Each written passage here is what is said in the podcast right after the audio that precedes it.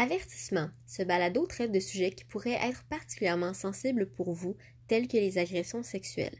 Alors sentez-vous bien à l'aise de respecter vos limites et de prendre soin de vous. Et sinon, eh bien, bonne écoute. Bienvenue dans mon balado. Hey, aujourd'hui, gros sujet quand même, on va parler de la pertinence du féminisme dans notre société actuelle.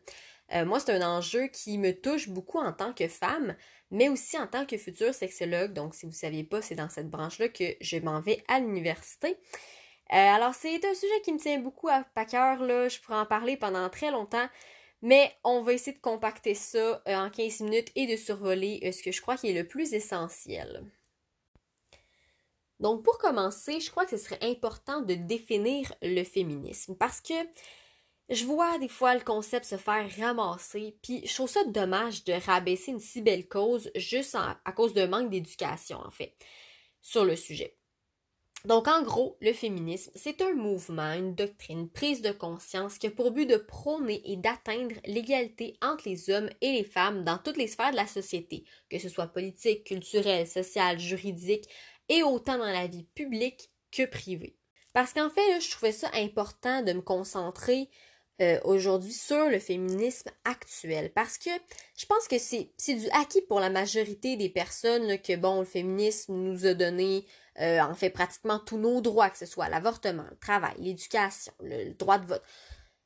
Ça, c'est comme acquis que, historiquement parlant, les mouvements féministes ont beaucoup aidé à notre cause. OK. Mais à ce moment-là, il y a beaucoup de personnes, j'ai l'impression, qui remettent en question euh, l'importance que ça a encore aujourd'hui, qui disent mais voyons, on l'égalité entre les hommes et les femmes, euh, c'est juste des chialeuses qui, se créent des besoins puis qui se plaignent pour rien puis qui inventent des problèmes. Et je dois l'avouer et faire mon mea culpa, quand j'étais plus jeune, j'étais de celles qui comprenaient pas vraiment le féminisme de mes yeux, euh, je me disais, ben voyons, là, l'égalité, tu sais, je me disais ça aussi, puis je trouvais ça incohérent que le mouvement s'appelle féministe. Je me disais, si on veut l'égalité, le nom devrait être neutre, tu sais. Puis, écoutez, mes parents, ils ont toutes les deux 60 ans, fait qu'ils sont littéralement des boomers, tu sais. Il faut pas trop leur en demander de ce côté-là non plus. Ils m'ont pas corrigé sur ma manière de penser, même à certains points, ils m'ont approuvé. Euh, et je trouvais ça important de, préciser en fait pourquoi on appelle ça féminisme, et qu'on se concentre sur femmes. Pour vous aider à comprendre, j'aimerais faire un petit parallèle avec le Black Lives Matter. Euh, ça a été aussi critiqué, il y a un genre de contre-mouvement qui est apparu qui disait ben All Lives Matter. Ouais, ok. Mais en fait, euh, quand on dit féministe, quand on dit Black Lives Matter, c'est pas pour dire que euh, les, hommes ou les personnes blanches ne comptent pas ou qu'ils n'ont pas droit à, leur part du gâteau, mettons. On est en train de dire plutôt que les femmes et les personnes noires euh, sont des groupes de personnes oppressées et qu'on devrait mettre en lumière cette oppression-là et reconnaître qu'il y a un besoin d'améliorer leurs conditions.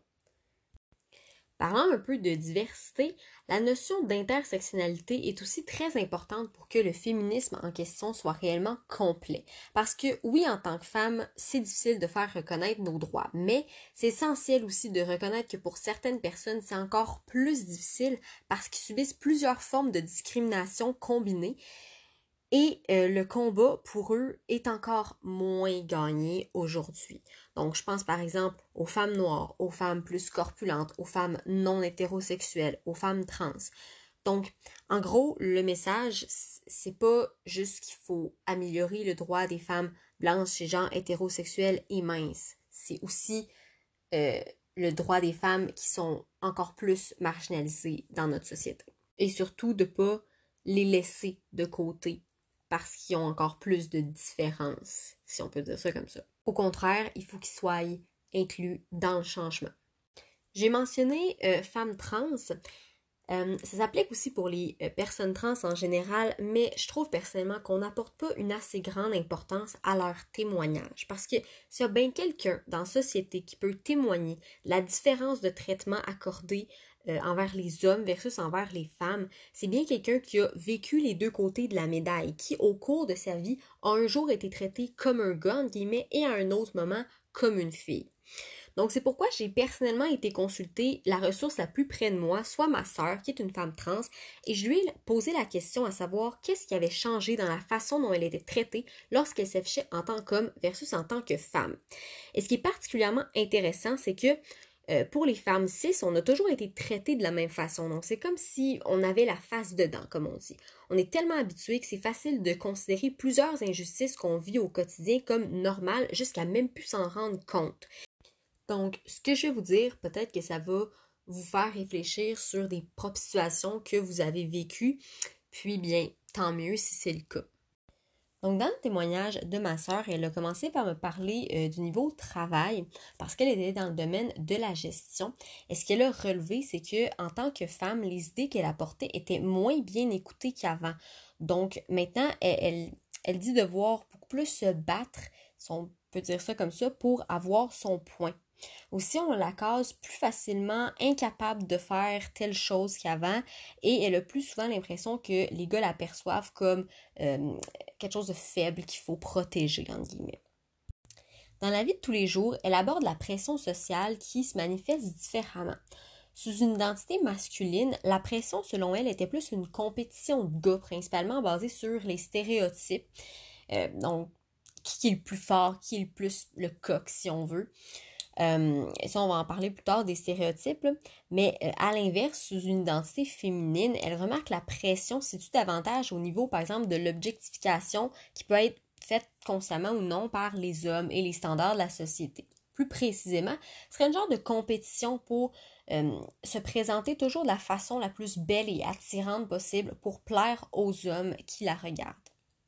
Niveau amical, il a mentionné quelques problématiques quant au changement de statut que sa transition de genre a occasionné.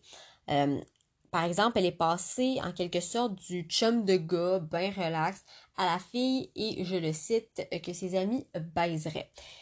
Alors quand on prend le temps d'y penser, ça concorde quand même bien avec la tendance qu'on a en société d'hypersexualiser le corps de la femme, alors que, ironiquement, la sexualité féminine est beaucoup moins bien vue et a beaucoup plus de tabous encore aujourd'hui. Finalement, elle a abordé le niveau de danger qui est devenu supérieur juste avec le simple fait d'être une femme.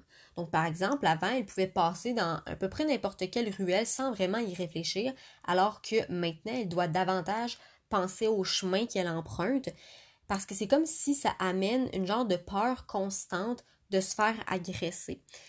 Donc on voit vraiment qu'elle a perdu beaucoup d'avantages juste avec son changement de statut, en fait, juste en s'affichant en tant que femme. Et ce phénomène-là, on pourrait résumer ça sous le terme de privilège masculin. Donc c'est un concept, à mon avis, bien intéressant, euh, qui serait un bon complément d'information si ça vous tente euh, d'aller vous informer plus en détail. On vient de parler d'agression. Je crois que c'est l'un des combats féministes le plus d'actualité en ce moment. Et c'était un peu ça que je vous parlais tantôt quand j'ai dit que les enjeux d'aujourd'hui étaient davantage dans le privé. Parce que les agressions, par exemple, ça se déroule dans le privé de la personne. On n'est plus dans le même créneau que, par exemple, le droit de vote. En ce moment, on se concentre sur des enjeux plus subtils, plus normalisés, moins uniformes. D'autres exemples de problématiques pourraient être le slut shaming, la sexualité phallocentrée, la charge mentale, et j'en passe. Vous pourrez aller vous informer davantage si euh, ça vous intéresse.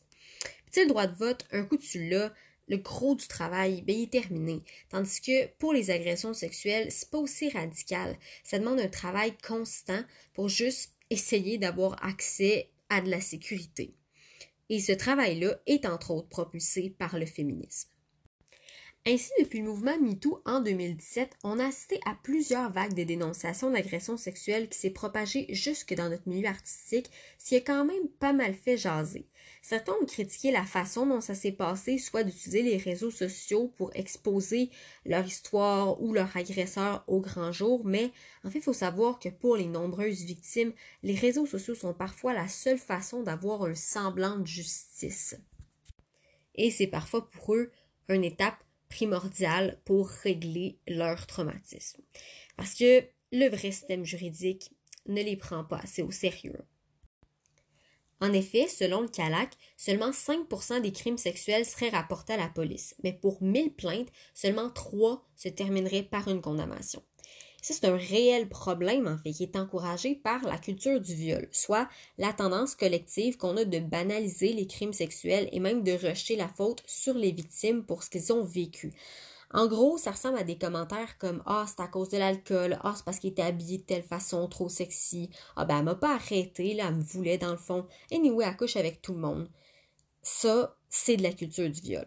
Et c'est montré que dans les pays où les hommes et les femmes sont le plus égaux, le taux d'agression est aussi plus bas. Et en ce moment, ce seraient les pays scandinaves qui seraient en avance. Ici, c'est une femme sur trois et un homme sur six qui va être victime à un moment ou l'autre de sa vie. Alors on peut constater que oui, les femmes sont la classe de victimes majoritaire, mais les hommes sont tout aussi touchés par le problème. Cependant, c'est encore plus intéressant, c'est la stat qui démontre que 96,8% des agresseurs sont des hommes. Puis on s'entend que c'est pas nouveau, mais plus récemment, on a parlé des nombreux féminicides qui se sont déroulés au Québec dans les dernières semaines. Et une piste d'explication et même de solution résiderait dans les stéréotypes de genre, un concept imprégné partout, mais tellement dommageable. Je parle ici des idées préconçus que l'on a attribué aux gens à cause de leur sexe. Donc, par exemple, pour une femme, ce serait l'image euh, attrayante, émotive, gentille, soumise, prude, faible, dépendante, etc. Alors que pour l'homme, ce serait l'image d'être fort, indépendant, actif, dominant, grossier, agressif, etc. C'est aussi dire qu'un vrai homme, ça braille pas, puis que ça monte pas ses émotions, puis même si on vous l'a jamais explicitement dit, c'est quand même là de manière implicite. Par exemple, envoyez-vous beaucoup des scènes de films ou de séries qui montrent deux hommes parler ouvertement de leurs émotions et démontrer leur sport l'un envers l'autre. Mais il n'y en a que très peu, et du moins beaucoup moins que le même genre de scène, mais où ce serait deux filles ensemble. C'est donc primordial de normaliser ça pour que les hommes qui en ont besoin aille chercher de l'aide psychologique et qu'on évite de se rendre jusqu'aux crimes sexuels et aux meurtres et qu'on abatte une partie du problème qui est la masculinité toxique. Donc ça, c'est un exemple concret de ce que le féminisme fait en ce moment pour améliorer la condition des femmes. Donc c'est pour ça que le 8 mars, c'est pas la journée de la femme où on achète des fleurs et des chandelles à des compagnies qui en profitent pour se faire une passe de marketing, mais qui en vérité ne font que renforcer les stéréotypes de genre que le féminisme essaie justement de déconstruire. Non, c'est la journée internationale du droit des femmes, là où on regarde le chemin restant tout en célébrant nos petites et grandes victoires. Par exemple, quand j'étais jeune, j'en voyais très peu de femmes dans l'humour, dans la politique, dans les sports, etc. Là, on commence à en voir plus des figures féminines dans les secteurs masculins. Mais notre crédibilité, nos compétences sont encore trop souvent remises en question. Comme en témoigne par exemple le fait que je me faisais dire en guise de compliment que j'étais meilleure que les autres parce que j'avais un cerveau d'homme, mais dans un corps de fille. Savez-vous quoi? Je suis une femme. Ça veut dire que j'ai un cerveau de femme, ben je suis fière de l'avoir. Et si t'es une femme qui écoute ce balado, tu devrais l'être aussi, parce que ça nous rend en aucun point inférieur. Et ça, c'est le temps que le monde le comprenne et l'applique dans la société. Donc, pour conclure, je crois avoir fait pas mal le tour de ce que je voulais vraiment mentionner. Évidemment, je ne peux pas passer à côté de vous inviter à aller vous informer davantage sur le sujet parce que je crois que c'est euh, un enjeu assez important. Ça touche particulièrement 50% de la population, mais ça devrait davantage être pris au sérieux autant par les hommes que par les femmes parce que on voit qu'il y a un manque, on voit qu'il y a encore du chemin à faire. Euh, mais dans tous les cas, j'espère que mon balado va avoir été utile à pousser votre réflexion un peu plus loin et dans le même ordre d'idées, hein, quoi de plus féministe que de se supporter entre nous?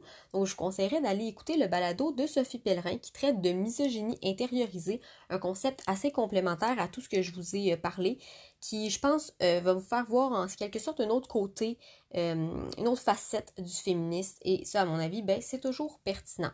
Donc, merci de votre écoute et bonne continuité à vous.